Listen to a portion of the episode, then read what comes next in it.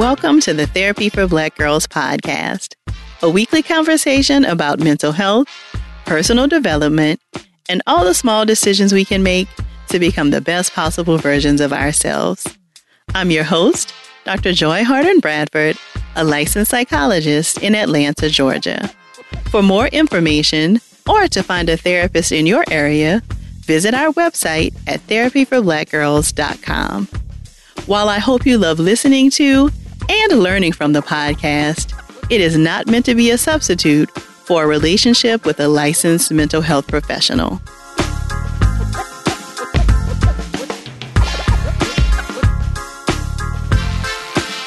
Hey, y'all. Thanks so much for joining me for session two fifty-nine of the Therapy for Black Girls podcast. We'll get right into the conversation after a word from our sponsors.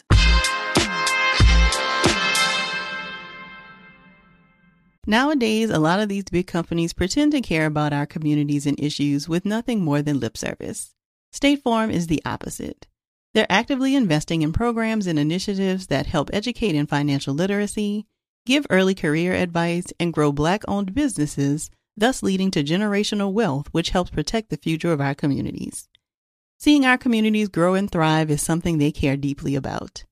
They want to build a future that we all can be proud of. State Farm understands that representation alone doesn't mean authenticity, that it takes a good neighbor to sponsor programs like the A X O, a year-long program that recognizes and rewards high school students for their academic and cultural achievements, and to fund programs like Project Ready, a National Urban League program committed to the educational achievement of Black and Brown youth that to date participants have been awarded over eleven million dollars in scholarship offers. State Farm believes that being better neighbors creates better communities and can have a long-lasting impact. Like a good neighbor, State Farm is there. Hey ladies, it's Doctor Joy. As women, we put our hearts into everything. May is High Blood Pressure Education Month, and it's time to focus on our heart health. Release the Pressure wants to help Black women look at self-care as an act of self-preservation.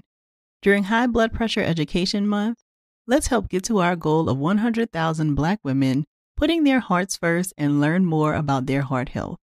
Visit i heart radio dot com slash R T P for a chance to receive a one thousand dollars gift card to take care of yourself and prioritize your heart health. That's i heart radio dot com slash R T P. For the first time in a while, I have quite a bit of fun travel coming up this summer, and I'm really counting on Macy's to help round out my wardrobe for some of these trips. Right now, I've got my eye on a new bag and sandals from Coach and some super cute tops and dresses from Macy's On thirty-fourth brand. And you can never really have too many pairs of sunglasses, and there are a lot of cute options to explore right now. If you need a little help getting your summer look together, shop at Macy's dot com slash own your style. You may have heard that most people who are Black have O type blood.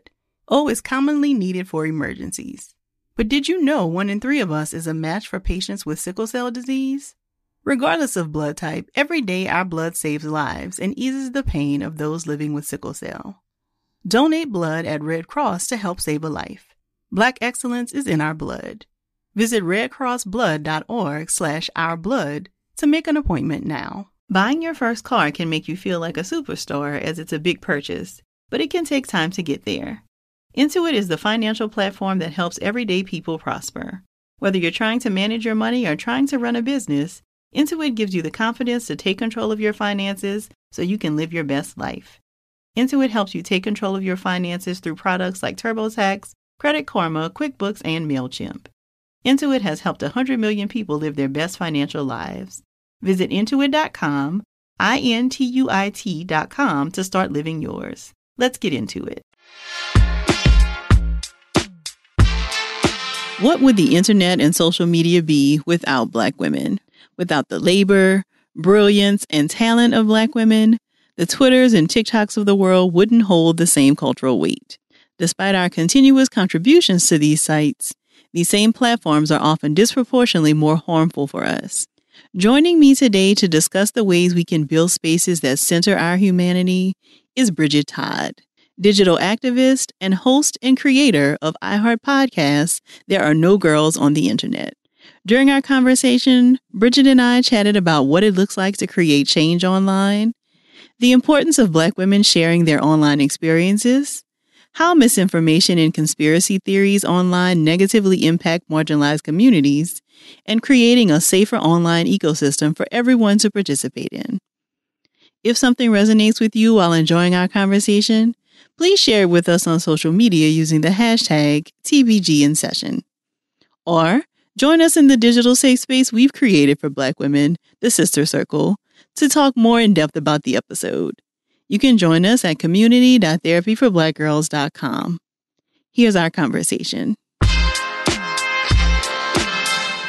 Thank you so much for joining us, Bridget. Oh, I'm so excited to be here. I'm such a big fan of your show and what you've built. So this is a dream come true. Very excited. Very excited to have you here. So you're a podcaster, activist, and digital strategist working to create change on the internet. Tell me a little bit about how you got started with that work. Yeah, it really just came from being a lifelong lover of the internet. I grew up in a small town in Virginia. Uh, shout out to Midlothian, Virginia. I'm sure most folks, have you have you heard yes, of it? Yes, I worked in Richmond for a while, so I've heard of Midlothian.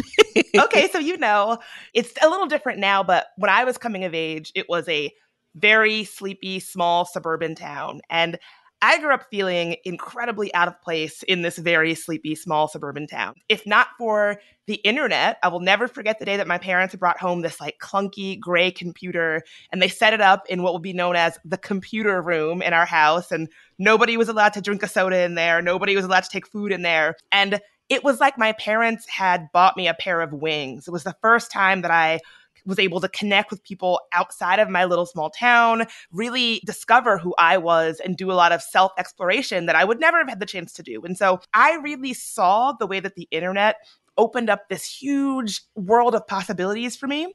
And as I got older, I saw the way that younger generations today, especially for marginalized people, so Black women, brown folks, queer folks, L G B T Q folks, I saw the ways that the internet, you know, I'm sure is still this land of discovery and opportunity, but it's also can be really tough out there. And so I wanted to make sure that we had healthy internet ecosystems and tell the story of all the different amazing Black women who are contributing to making the internet a safer place, a more inclusive place, because I know just how powerful the internet can be when it's a safe place to have those kinds of experiences. Mm-hmm. So Bridget, I would love for you to share some of your earliest online community experiences, because when you said that, my brain immediately went to like participating in like Yahoo chat rooms.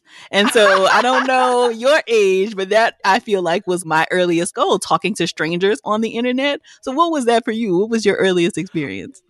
Oh my God, I loved a Yahoo chat room. I loved a America Online, like old school.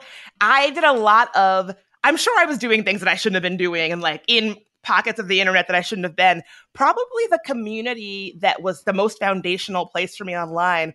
I moved from D C to San Francisco, California, where I knew no one. I was completely like a like a spur of the moment move. And I decided that that would be the appropriate time to do the big chop, to cut off all my hair, because I was away from my family, you know, new me, new time in my life. And San Francisco is not like, there weren't a lot of like Black salons. And so if it was not for online message boards about how you maintain curly hair, how you have emotional resilience when you're going through the big chop, all of that, I don't know if I would have ever gotten through that time. And so that was probably the time when an online community that felt like a real community, like people that I had that could be in my corner and help me through this tough time in my life, that was probably the time that it was the most impactful for me.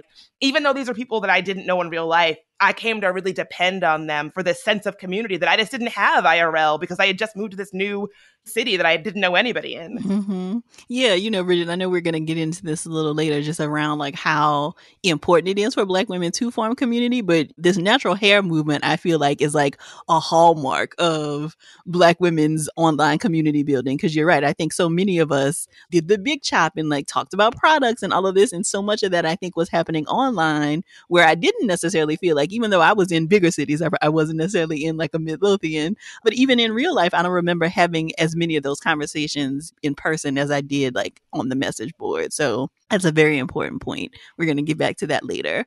But you also do some work as the comms director of Ultraviolet. Talk to me about your role there and like how you approach making change through that organization. Yeah, I'm so glad that you brought this up. Ultraviolet is very near and dear to my heart. If you don't know what we are, we are a gender justice advocacy organization with over one point two million gender justice advocates nationwide. We really want to create a cost for things like sexism, misogyny against Black women specifically. We're an intersectional feminist organization. organization that is really lifting up some of the fights that we believe are sort of on the path to getting a feminist, anti-racist future that I know that we all want. And so a big part of that work at Ultraviolet for me has looked like advocating for safer internet experiences in communities, particularly for people who are traditionally marginalized. So Black folks, brown folks, queer folks, L G B T Q folks, making sure that we are able to show up online safely and make our voices heard, because online experiences are so crucial to how we all show up in the world, especially these days.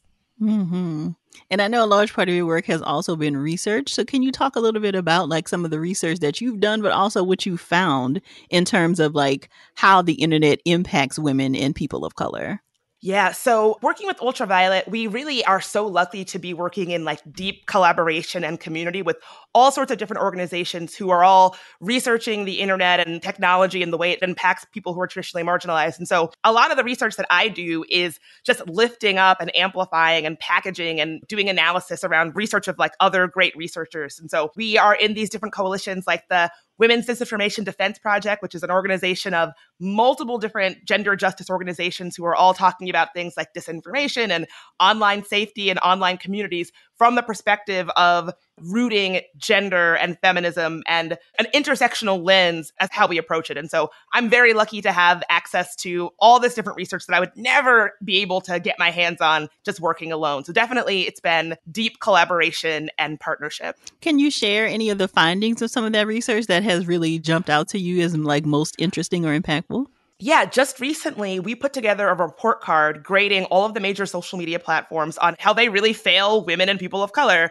And we, perhaps unsurprisingly, most of the platforms didn't do great on this report card. And I think that's sort of been the, the I, I won't say most surprising, but definitely most impactful thing I've seen from this research is just how badly and how deeply a lot of social media platforms are failing traditionally marginalized people. And so that work really was sort of like making sure that these platforms really understood what's at stake and the root of the problem, so we can really get to a place where we can figure out where we go from there and how we fix it. Mm-hmm. I'm glad you brought that up, Bridget, because as you've alluded to, like even in your introduction, you know, there's research, I think, even from the Pew research that talks about like how Black people and other traditionally marginalized people are like the main ones on a lot of these social media platforms. So it's really interesting to, to hear that even though we are sometimes like the largest user base, that we are not safe in these places, right? Like we are the ones who typically like make things pop on these platforms, you know, like all these viral moments are a lot of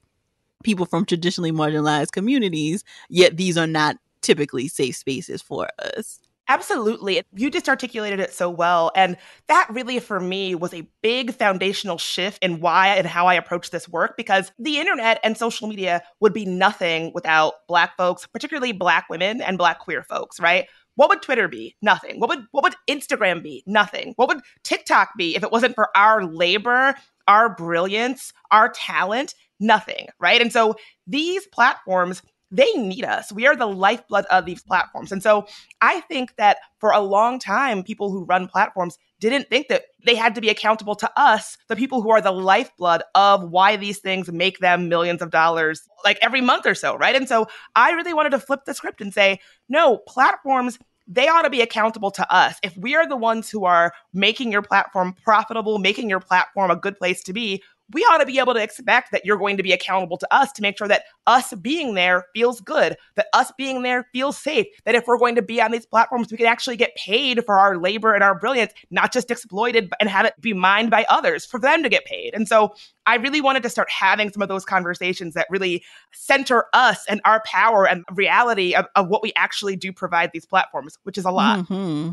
So what are some of the recommendations or things that these platforms might be able to put into place so that we can have safer and healthier experiences on the platforms? Oh, such a great question. So I would say first and foremost, really making sure that moderation decisions are being made by humans who know what they're doing. I think that we do a lot of relying on algorithmic models that we know are biased against us a lot of times. And so I would say getting away from algorithmic moderation policies and really center more human moderation policies. I can't tell you how many times I've seen, I'm thinking of TikTok in particular, where a Black content creator will make a joke that is clearly an intra-community Black thing, and a algorithmic-based content moderation model won't understand that nuance and won't understand that. And so we'll penalize this Black content creator for making completely appropriate content speaking to a Black audience because that moderation system doesn't understand it. So I would say making sure that we're not prioritizing moderation models that just continue to marginalize us and penalize us unfairly is one. Two, I would say really making sure that at these tech companies, the people who are making the decisions and holding the power look like the user base of those platforms. And so it's a huge problem, as I'm sure you know, that the people who are making decisions, not to mention the money at a lot of these major platforms, are white men. That's just the way it is. And so I think making a shift toward hiring to make sure that the people who are actually making these decisions look a little bit more like the communities they're meant to be serving and protecting. Mm-hmm. Such important work. I really appreciate you sharing that. So you also have this very cool podcast called There Are No Girls on the Internet, which I think is like the coolest podcast name. First, I want to hear the story behind the naming, but also why and how you chose podcasting as an additional avenue for you to be able to share some of these messages. Oh my gosh, love this question. So the name of the podcast, There Are No Girls on the Internet. I love the name, but it is a little bit of a mouthful. Every time I have to type it, I'm like, uh, why did I pick something that was so long? The idea of There Are No Girls on the Internet is sort of like an unstated rule of the internet, and it kind of means two different things, both of which I think are not correct. One, that anybody on the internet that you meet who says they are a woman is not actually a woman. They're lying because there are no girls on the internet. Two, it's this idea that when we show up on the internet, when we show up online, our identities don't actually matter. And so if you are a Black woman, you leave that identity at the door when you log on. Both of those things are not true. You know, first of all, there are so many interesting, dynamic women who aren't just showing up online, but actually changing what it means to be online, fighting and shaping the internet to make it more inclusive and safer. So that's one. Two, this idea that our identities don't matter online just doesn't hold water for me. You know, we know time and time again that the experiences that we have out in the real world as traditionally marginalized people, as Black women, they do show up online. And so I really wanted to create a platform that was really centered in what I know to be the truth about our internet experiences. That one, it is Black and brown folks, L G B T Q folks who are really doing the work of making the internet safer, more inclusive, and just a more fun, dynamic place to spend time, and that our identities really do make a difference when it comes to the kinds of experiences we can expect online. Mm. And what made you think that podcasting was a great way to have those conversations? Ooh, I have always been a podcast person. There's just something about it. I'm sure you feel the same way. Like, I'll never forget when I was a kid, my family is from North Carolina. We have one of those big Black Southern families. And my grandmother, she was this like beautiful matriarch figure of our family. And now I grew up at her knees, hearing her stories about her life all the time. And after she passed, I actually found that she had been part of a research project with the University of North Carolina. And they had taken all this audio archival of my grandmother telling her stories. And the first time that I heard her voice in my ear, telling the stories of her growing up in the South through segregation, raising this family, it just hit me like something completely different. And that was the first time that I really understood the power of audio, the power of hearing someone tell their own story in their own words. And so I've always been an audio person. I've been involved in podcasts from the very, very beginning, back before shows like Serial, when we didn't know what the heck we were doing. You know, we had no idea. I think that with podcasting, it's really a chance to hear people tell their own experience in their own words and their own voice. And it's just so intimate. There's something about the intimacy of someone's voice in your ears. And honestly, we deserve it. We deserve intimate, thoughtful, nuanced, beautiful stories about our experiences. We deserve that. Mm-hmm. More from my conversation with Bridget after the break.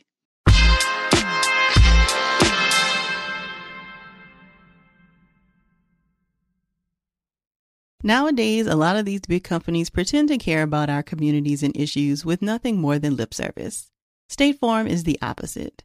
They're actively investing in programs and initiatives that help educate in financial literacy, give early career advice, and grow Black-owned businesses, thus leading to generational wealth, which helps protect the future of our communities. Seeing our communities grow and thrive is something they care deeply about. They want to build a future that we all can be proud of. State Farm understands that representation alone doesn't mean authenticity, that it takes a good neighbor to sponsor programs like the A X O, a year-long program that recognizes and rewards high school students for their academic and cultural achievements, and to fund programs like Project Ready, a National Urban League program committed to the educational achievement of Black and Brown youth that to date participants have been awarded over eleven million dollars in scholarship offers. State Farm believes that being better neighbors creates better communities and can have a long-lasting impact. Like a good neighbor, State Farm is there. Hey ladies, it's Doctor Joy here. May is High Blood Pressure Education Month. It's crucial for us, especially as Black women, to focus on our heart health. We pour our heart and soul into every aspect of our lives, but often our own health takes a back seat. That's where Release the Pressure comes in. It's all about us, Black women, seeing self-care as an essential act of self-preservation. Whether it's for yourself, your family, or our community, your health is invaluable. Let's help to get our goal of one hundred thousand Black women putting their hearts first and learn more about their heart health. Here's how you can join in. Head over to iHeartRadio dot com slash R T P for a chance to receive a one thousand dollars gift card to take care of yourself and prioritize your heart health. Let's make our health a priority. Visit iHeartRadio dot com slash R T P today. Together, we can make a difference in our health and our lives. Join us, and let's take care of our hearts together. Attention all last-minute shoppers. Just a reminder that Mother's Day is May twelfth. And if you're like me, you're still trying to figure out the perfect gift for the amazing moms in your life. But no worries, Macy's has got you covered. They've got gift guides to make shopping a breeze. Whether you're looking for the perfect pieces for your fashionista mom or for your best friend who's celebrating her very first Mother's Day this year. You can shop by price, by category, and they even have specialty lists to help focus you even more, like a list for the mom who has it all and a list of items that are already wrapped and ready to be gifted. Right now, some of this year's hottest items include digital picture frames and Polaroid cameras. With the help of their gift guides, I'm sure you'll find just the right thing. Head on over to Macy's dot com slash gift finder for the perfect inspiration for Mother's Day. You may be aware that most people who are Black have O type blood. O is commonly needed for emergencies and life-saving measures. But did you know one in three of us is a match for patients with sickle cell disease? You, along with the American Red Cross, regardless of your blood type, can help by donating blood. Every day, our blood saves lives and eases the pain for those living with sickle cell. When you donate blood, there is a direct, positive impact within our community. Right now, there is great need for blood donations in the African American community. Every donation counts and makes a difference in someone's life. Donate blood at Red Cross to help save a life. Black excellence is in our blood. Visit red cross blood dot org slash our blood to make an appointment now. How many times have you arrived in Orlando and suddenly realized you forgot the kids? But then you remember, you had no intention of bringing the kids. You are in Orlando to enjoy yourself.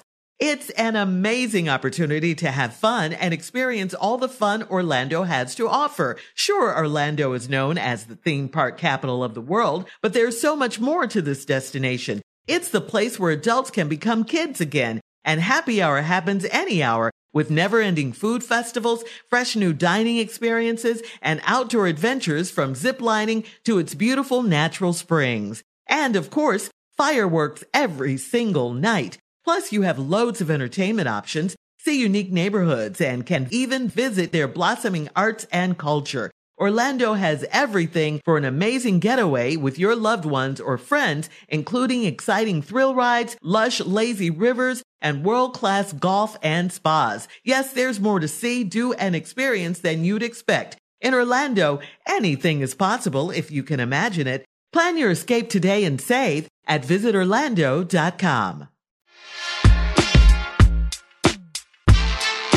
Yeah, and you know, to our earlier conversation about the natural hair community, it feels like it nicely dovetails with what you're sharing now. And even though it is like beautiful and really important, it is also difficult because it feels like there are so few safe spaces for Black women to be able to commune online, right? So even if you share a tweet and say that you're only talking to other Black women, like undoubtedly other people will like barge into that conversation, right? And so I wonder if you have any thoughts about like how we can create spaces and safe spaces for Black women online. Yeah, what a great question. A tool or a platform that I've been really into lately has been Twitter Spaces, right? So, you know, when you can say like, I want to curate a conversation with a handful of people that I select, if other people come in, okay, that's fine. But I have control over who I want to have the stage and whose voice I want to be spotlighting. I love that. I've seen some really interesting use cases of how people are really using Twitter Spaces to curate the voices they want to be engaging with. Mm-hmm. Yeah, I agree with that. And it does feel like in a lot of ways, Twitter Spaces feels like a Zoom, but like a far like lower lift, right? Because yes. you don't have to like send out a password and, you know, all of that stuff. And you as the host do have control over those things. So I would agree with you there. Yeah, I love it. I've never hosted a space myself, but I am always popping in like, ooh, what's ooh, what's this? The the Twitter Spaces, I think you might have been in it the night of the Oscars where it was like, everybody was like, oh, um, like, oh, we we need a family debrief of what just happened. Yes. Yes. And, you know, so often that you hear that joke like, oh, at the next like all Black people meeting. Right. And I often think like the night of the Oscars, it would be really cool if we did have these like actual like all hands on deck Black people meeting, like there's a family emergency. We got to come together. So it does feel like Twitter Spaces in some ways has kind of given us an opportunity to do some of that. And it also, you know, I don't know, were you on Clubhouse, Bridget? I was on Clubhouse. Okay, so it does feel like there's a different feeling for Twitter versus Clubhouse. Or do you feel that way also? I do feel that way. And part of the reason, I haven't really thought about this, so this is like not a fully fleshed out thought, but I do think it comes from the fact that when Clubhouse first started, it had this layer of like exclusivity because you had to get an invite to go. And obviously, everybody likes feeling special. Everybody likes feeling they have a special invite to something. But I think the reason why, at least for me, Twitter Spaces hits a little bit different is because it's not about exclusivity. Like if you see it on the top of your page, you can go in and listen and you don't have to have any kind of special invite. And so for me, I always like it when spaces are more accessible for everybody. I also think that Clubhouse in the beginning was only for iPhone and not for Android. Mm-hmm. And so I think there's like a little bit of a, a different user experience sort of baked in to using the platform versus something like a Twitter Spaces, which I just feel like from the ground up didn't have those same kinds of barriers. Yeah, yeah, agreed. That does make a lot of sense. You know, so in the past couple of years, especially, you know, kind of during the pandemic, I think the issue of like online safety and like online experiences has really been heightened. And so So I love to hear you talk about like how misinformation and conspiracy theories around like COVID and all of these other things have really hurt marginalized communities.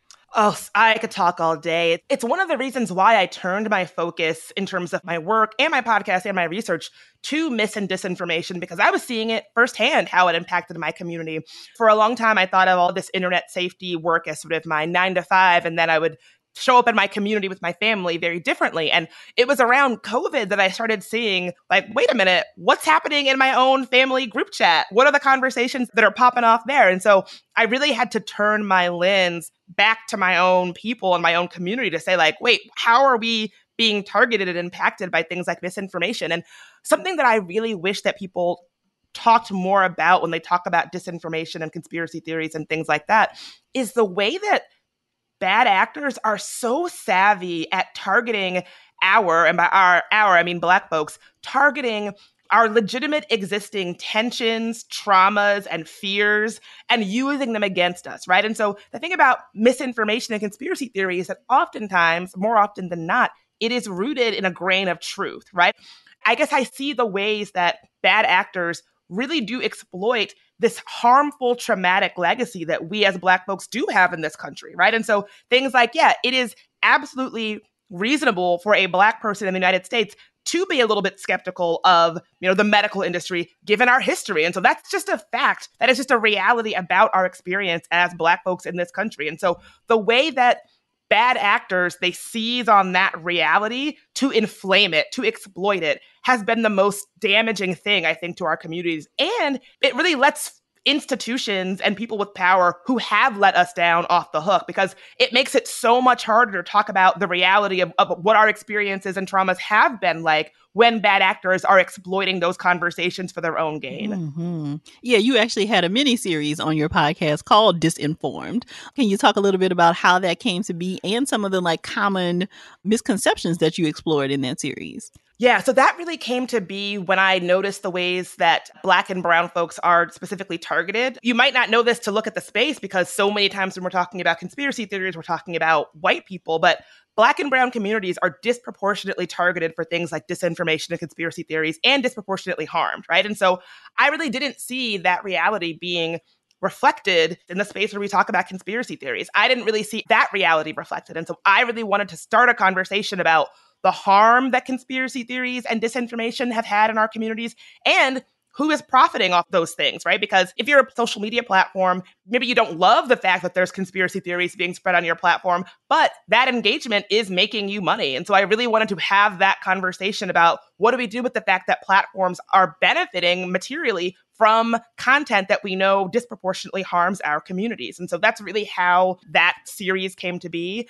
I would say the biggest misconception about disinformation and conspiracy theories is that people who fall for them are, quote, stupid or uneducated, right? Like, I've been working in the disinformation space for a long time, and I get fooled sometimes. That's because bad actors are very savvy, and we really don't have a media landscape that lends itself to the kinds of authentic, helpful, honest content that we should all have easy access to, right? And so when you look at things like the ways that Black and Brown folks are underserved by traditional media, just writ large, it is not surprising why people would fall for conspiracy theories or bad actors or misinformation. And so I see a lot of people talk about people who fall for conspiracy theories as stupid or uneducated or ignorant, and that's nothing could be further from the truth. The fact is that bad actors are very, very savvy and very, very good, and the best of us can fall for it. Can you give us a definition of what you mean by bad actors, Bridget? That may not be a term a lot of people are familiar with. Absolutely, yeah. So I use bad actors as a way to talk about people who spread disinformation. So uh, disinformation is untrue content that is being purposely spread with the intent to spread confusion or chaos. And so somebody who is spreading disinformation, they are a bad actor. They are doing this knowingly on purpose to confuse and scare people. As opposed to somebody who is spreading misinformation, that's just inaccurate content that you might not even know it's not true. And so spreading misinformation isn't great, but people aren't always doing it with bad intentions. And so I use the phrase bad actors to specify somebody who is spreading lies with the intent to cause fear and chaos and distrust and confusion. Mm, got it. Thank you for that. So what are some of the ways, like you just said, it's not always easy to know when you're getting like misinformation or disinformation. So what are some ways that we can identify like extremist or misinformation, especially online? Ooh, what a good question. So uh, honestly, I think of this as almost sort of like a mindfulness practice. Uh, you can't see right now, but on my laptop, I have a little Post-it that just says the word slow down, because oftentimes I find that when I'm online, I'm just moving very quickly. I'm getting, you know, tweet after tweet after tweet after tweet. And I see something that I like and I just smash share right away. And so I always just try to ground myself in this idea of slow down a little bit and notice when you're scrolling on your social media page, notice how the content is making you feel. Really be a little bit mindful about it. You don't have to share everything right away. You don't have to respond to everything right away. It's completely okay to take a minute, take a beat, when you see something. If you see something that gets your heart racing or makes you feel a little bit twitchy, which I see all the time, I always have to stop myself and say, no, no, take a minute. This piece of content obviously triggered some feelings in you.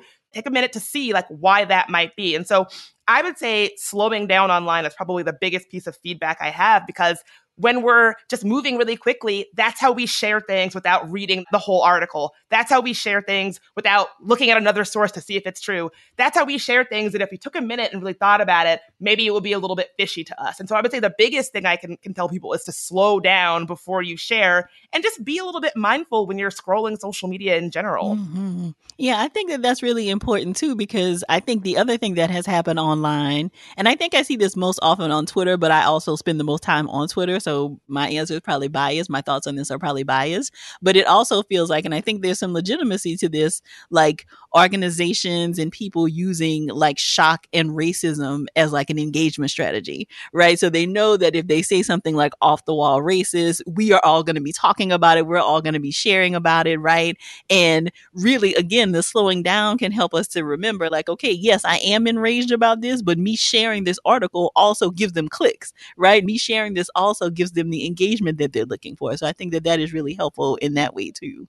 Oh my gosh, you said it. And I think we all know, like if you think about your Instagram feed, I see this on Instagram a lot. We all know those big social media accounts where they are using things that they know are inflammatory to get us riled up. And when you use an algorithmic-based social media platform like a Twitter or a, an Instagram, you are training that algorithm what you want to see. And so if somebody posts something that is intentionally extreme or inflammatory and you engage with it, that's going to make more people see that content because that's how algorithms work. The algorithm is going to think, oh, you want to see this kind of intensely negative or outrageous content. And so I actually had to unfollow a lot of Instagram accounts that would use, especially Black queer youth and Black women, they would use content around them in this incredibly transparent way to clearly stoke outrage. And I just had to stop giving them my outrage. It wasn't productive after a while to see the worst of the worst and like see these comment sections where Black women or Black queer youth would be getting dragged. It just wasn't good for me. And so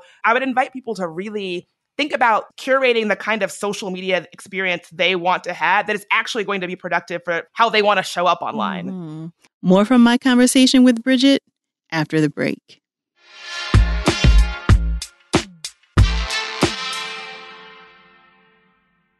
Nowadays, a lot of these big companies pretend to care about our communities and issues with nothing more than lip service. State Farm is the opposite. They're actively investing in programs and initiatives that help educate in financial literacy, give early career advice, and grow Black-owned businesses, thus leading to generational wealth, which helps protect the future of our communities. Seeing our communities grow and thrive is something they care deeply about. They want to build a future that we all can be proud of. State Farm understands that representation alone doesn't mean authenticity, that it takes a good neighbor to sponsor programs like the A X O, a year-long program that recognizes and rewards high school students for their academic and cultural achievements, and to fund programs like Project Ready, a National Urban League program committed to the educational achievement of Black and brown youth that to date participants have been awarded over eleven million dollars in scholarship offers. State Farm believes that being better neighbors creates better communities and can have a long-lasting impact. Like a good neighbor, State Farm is there. Hey ladies, it's Doctor Joy here. May is High Blood Pressure Education Month. It's crucial for us, especially as Black women, to focus on our heart health.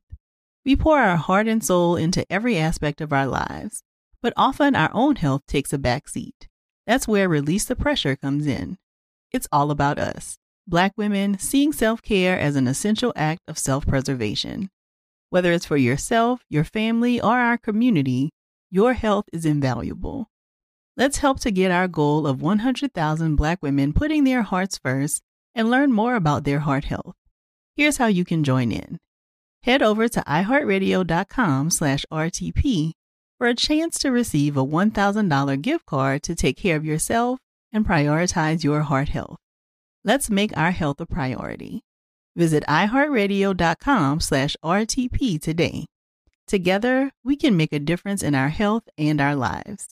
Join us and let's take care of our hearts together. Attention all last-minute shoppers. Just a reminder that Mother's Day is May twelfth. And if you're like me, you're still trying to figure out the perfect gift for the amazing moms in your life. But no worries, Macy's has got you covered. They've got gift guides to make shopping a breeze. Whether you're looking for the perfect pieces for your fashionista mom or for your best friend who's celebrating her very first Mother's Day this year. You can shop by price, by category, and they even have specialty lists to help focus you even more, like a list for the mom who has it all and a list of items that are already wrapped and ready to be gifted. Right now, some of this year's hottest items include digital picture frames and Polaroid cameras.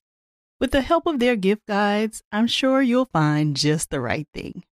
head on over to Macy's.com slash gift finder for the perfect inspiration for Mother's Day. You may be aware that most people who are Black have O-type blood. O is commonly needed for emergencies and life-saving measures. But did you know one in three of us is a match for patients with sickle cell disease? You, along with the American Red Cross, regardless of your blood type, can help by donating blood. Every day, our blood saves lives and eases the pain for those living with sickle cell. When you donate blood, there is a direct, positive impact within our community. Right now, there is great need for blood donations in the African American community. Every donation counts and makes a difference in someone's life. Donate blood at Red Cross to help save a life. Black excellence is in our blood. Visit redcrossblood.org slash ourblood to make an appointment now. Are you ready for a family vacation you will never forget? One where anything is possible? If so, it's time to plan your getaway to sunny Orlando. Orlando really is the ultimate family destination. It's time to break out the matching bedazzled t-shirt, dust off your go-to dad jokes, and prepare for exciting thrills, never-ending food festivals, and fresh new dining experiences, and so much more. Of course, you know that Orlando is the theme park capital of the world, with fifteen of the world's top theme parks and water parks all in one place. And beyond the parks, there is also excitement and family fun around every corner. If you're ready to plan an epic Orlando vacation, but you're not sure where to start, you can talk one-on-one with one of their Visit Orlando vacation planners. In Orlando, anything is possible if you can imagine it. Plan your escape today and save at visit orlando dot com. Yeah, because, you know, like, to your point, like, that can become exhausting, right? I mean, there are enough actually bad things happening in the world for us to be adding additional, like, layers of stress and, like, oh, look at this latest online outrage, right? And part of what is happening is that in a lot of ways we are becoming desensitized to a lot of this, right? And so when you are constantly looking at this latest hate crime or, you know, all of these things, at some point, like, your system can't process it all. And so I think that that is a good reminder too, to just kind of make sure we're paying attention to how we're curating our feeds and our experiences. We both talked about, like, kind of being very online. In what ways do you feel like the internet really and online behavior has impacted Black women specifically? Oh, I think it's been such a double-edged sword for us because on the one hand, the thing I love about the internet is the way that it democratized our voices. And so, you know, you didn't have to have a, a contact at a media company or a contact at a news company to get your voice out there. If you've got a Twitter account and a phone, great. You can make an entire movement. You can make a Black Lives Matter or a Me Too or any number of movements that we saw that were created by Black women that would go on to change the world. And so on the one hand, I think it's been incredibly powerful to, for us to have this democratized voice where we could really change the conversation, start a movement just by a tweet. That is what Black women have always done. There is nothing more powerful in this world than a Black woman with a, a cell phone and an internet connection, right? And so I firmly believe that where we need to catch up is people with power, decision makers, really honoring how much we have brought to the internet, how much we have brought to technology, and really honoring us as the innovators that we are. And so, you know, when I say it's a double-edged sword, I want us to feel like it's our right to take up more space online. I don't want anyone to be like, oh, you're a Black woman on the internet. Like, what an anomaly. No, I want us to see the internet and technology as our rightful domain, where we belong and where we have a right to take up a lot of space and have a big voice in the conversation. You know, Bridget, I firmly agree with you, but I also feel like I have had enough conversations here on the podcast and just in other places, right? Like, so many sisters who are doing that kind of work eventually feel like they have to disconnect from social media, right? So whether it be the trolls or, you know, so it's almost like they will maybe sometimes keep their channels active so they can just kind of share highlights, but they really aren't personally engaging. And so I think that that's the double-edged sword that you're referring to, right? That it is a powerful opportunity to kind of share your message, but we also know, you know, that the online experiences operate much in, like they do in real life, right? And we are often the targets of people who, like, want to be hateful. If you were to go to my Twitter right now, you would say, I don't think this person really likes being online because I'm sort of using my Twitter as, like, a highlight reel, like, here's my latest podcast episode, here's my latest appearance, whatever, whatever. I'm not spending a lot of time there having conversations because of precisely what you just said. And I think that's part of the double-edged sword of showing up as a Black woman online, that every single piece of research will make this point that Black women are disproportionately targeted for things like disinformation campaigns, misinformation, attacks and harassment rooted in attacks on our identity as Black women. Like, that's just what we have to deal with to show up online. And so I can't blame anybody who is like, you know, I think I'm going to check out of this for a little while, or I think I'm going to use this to just to get my point across. I'm not going to be here for extended conversations or back and forth with people. I completely get that. And I think that's part of the double-edged sword of what it means to show up online as a Black woman. Mm-hmm. Yeah. And so, you know, the other thing, and we've had a very, very public example of this around how like comedians and jokes and even a lot of the like internet comedians, I guess is the best descriptor, how they actually make their careers off of dressing up as like older Black women, or there tends to be like some Black women being the butt of the joke. And that is tend to be what we see going viral, right? And I'd love to hear your thoughts about like how that can impact us and our experiences online. You're absolutely right. And now that I do this work professionally and have a little bit of research behind it, I can say that's not just an anecdotal thing. We have a digital media ecosystem that will always be ready and willing to amplify attacks on Black women. That is just the way that it is. Comedians and podcasters and all of that, they traffic in jokes about Black women that make us the butt of the joke because it is effective. It is an effective strategy to build clout. We saw it over and over and over again with our former president, who, when his back was against the wall, would often attack prominent Black women in politics and journalism, because that was always going to be a way to like rile up the base and get them going. And it's been so heartbreaking to see our own community do the same thing. But unfortunately, that is the reality. And I think when the way that you see yourself as Black women is these hurtful, cruel depictions that are so dehumanizing, after a while, you can start to internalize it and believe it. And the research is very clear that these kinds of attacks, particularly on prominent Black women in politics, they have a real world impact. So they keep Black women from being civically engaged. They keep us from doing things like running for office. They keep us from doing things like just putting our opinions out there and having a voice in our own discourse online. And so these are not just jokes. They translate to very clear real world harm for Black women and for everybody, because we are all better served when we have a digital landscape where everybody can show up and everybody can see themselves thoughtfully depicted, right? And so if we don't have that, it's not just a threat to Black women, which it is, it is a threat to all of us, to our democracy, and to having a functioning digital media landscape. Mm-hmm. Which is very important, right? As we move forward with a more increasingly digital kind of reality, right? Like so many things are done online. So it is really important to focus on that. Absolutely. Especially since COVID, like we're all showing up online much more frequently. And so if our online ecosystem is a dumpster fire where Black women don't feel safe and can't speak up, what kind of online ecosystem is that? Mm-hmm. So you've already shared some of these things, Bridget, but I'd love to hear if there are other parts of this strategy that you put together for yourself. Like, how do you protect your mental health as someone who is very online?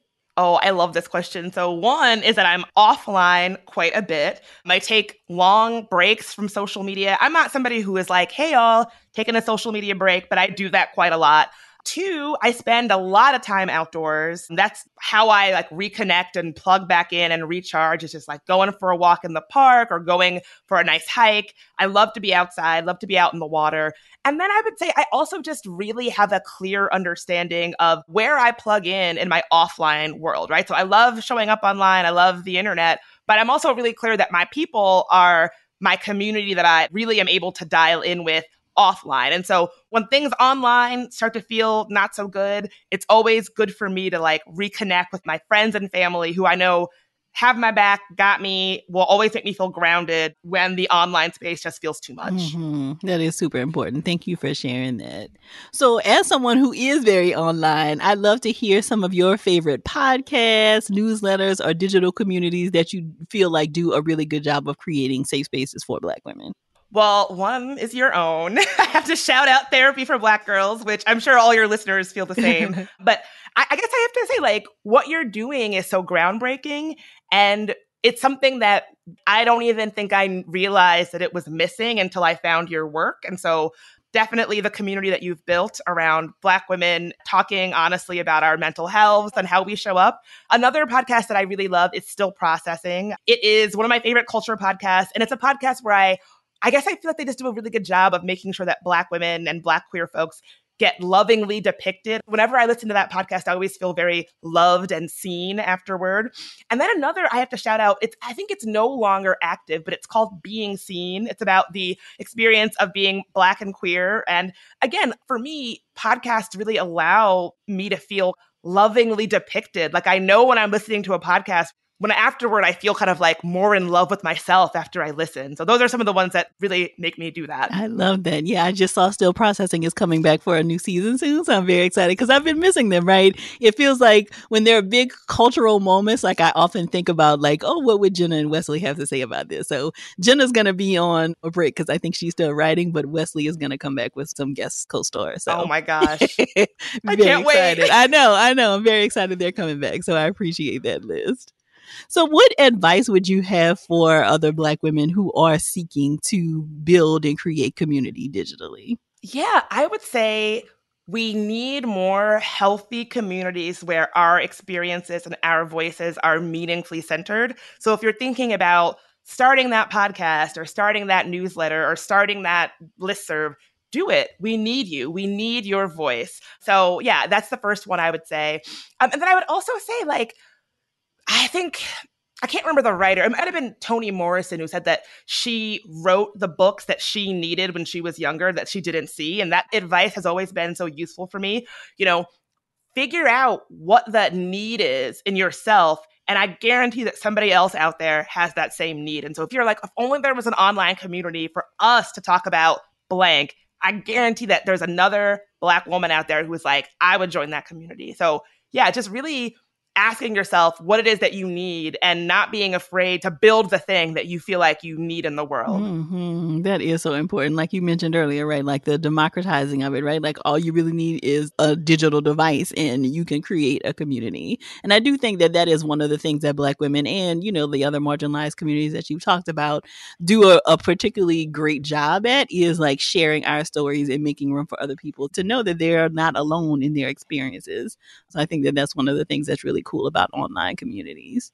Yeah, I love it too. And I think like sharing our experience, the entire trajectory of those experiences, because the experience of being a Black woman online is sometimes difficult, sometimes hard, sometimes full of pain, but it's also full of joy and love and laughter and magic and light and beauty and creativity. And so I really try to tell all sides of the story, not just rooted in the tough parts, but also buoyed by the happy parts as well. So leaning into the entire experience that we show up with, I think is really important. Mm-hmm. Yeah, I agree.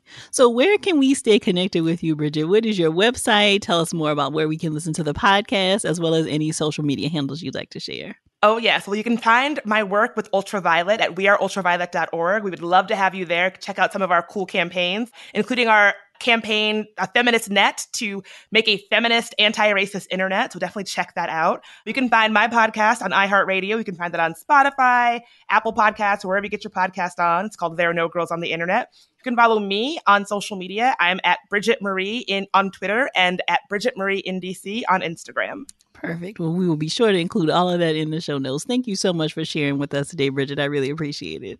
Oh, my pleasure. This was super fun. Dream come true. Thank you. I'm so glad Bridget was able to share her expertise with us today. To learn more about her and to check out her podcast, be sure to visit the show notes at therapy for black girls dot com slash session two fifty-nine. And be sure to text two of your girls and tell them to check out the episode right now. If you're looking for a therapist in your area, be sure to check out our therapist directory at therapy for black girls dot com slash directory. And if you want to continue digging into this topic, or just be in community with other sisters, come on over and join us in the Sister Circle. It's our cozy corner of the internet designed just for Black women. You can join us at community dot therapy for black girls dot com. This episode was produced by Frida Lucas and Elise Ellis, and editing was done by Denison Bradford. Thank y'all so much for joining me again this week. I look forward to continuing this conversation with you all real soon. Take good care. Hey ladies, it's Doctor Joy. As women, we put our hearts into everything. May is High Blood Pressure Education Month, and it's time to focus on our heart health. Release the Pressure wants to help Black women look at self-care as an act of self-preservation. During High Blood Pressure Education Month, let's help get to our goal of one hundred thousand Black women putting their hearts first and learn more about their heart health. Visit iHeartRadio.com slash RTP for a chance to receive a one thousand dollars gift card to take care of yourself and prioritize your heart health. That's iHeartRadio.com slash RTP. You may have heard that most people who are Black have O-type blood. O is commonly needed for emergencies. But did you know one in three of us is a match for patients with sickle cell disease? Regardless of blood type, every day our blood saves lives and eases the pain of those living with sickle cell. Donate blood at Red Cross to help save a life. Black excellence is in our blood. Visit redcrossblood.org slash ourblood to make an appointment now. Looking for hair removal tools that not only deliver smooth results, but also empower you with a sense of complete control? Enter Conair Girl Bomb, your secret weapons for smooth, sleek results, made just for women. From the ultimate Girl Bomb grip and professional-grade blades, you don't have to compromise and settle for less. Conair Girl Bomb equips you with the precision and power previously reserved for men's grooming tools. So take your hair removal routine to the next level with Conair Girl Bomb. Available at conair girl bomb dot com or a retailer near you. I'm Katya Adler, host of The Global Story. Over the last twenty-five years, I've covered conflicts in the Middle East, political and economic crises in Europe, drug cartels in Mexico. Now I'm covering the stories behind the news all over the world in conversation with those who break it. Join me Monday to Friday to find out what's happening, why, and what it all means. Follow The Global Story from the B B C wherever you listen to podcasts. Nowadays, a lot of these big companies pretend to care about our communities and issues with nothing more than lip service. State Farm is the opposite. They're actively investing in programs and initiatives that help educate in financial literacy, give early career advice, and grow Black-owned businesses, thus leading to generational wealth, which helps protect the future of our communities. Seeing our communities grow and thrive is something they care deeply about. They want to build a future that we all can be proud of. State Farm understands that representation alone doesn't mean authenticity, that it takes a good neighbor to sponsor programs like the A X O, a year-long program that recognizes and rewards high school students for their academic and cultural achievements, and to fund programs like Project Ready, a National Urban League program committed to the educational achievement of Black and Brown youth that to date participants have been awarded over eleven million dollars in scholarship offers. State Farm believes that being better neighbors creates better communities and can have a long-lasting impact. Like a good neighbor, State Farm is there.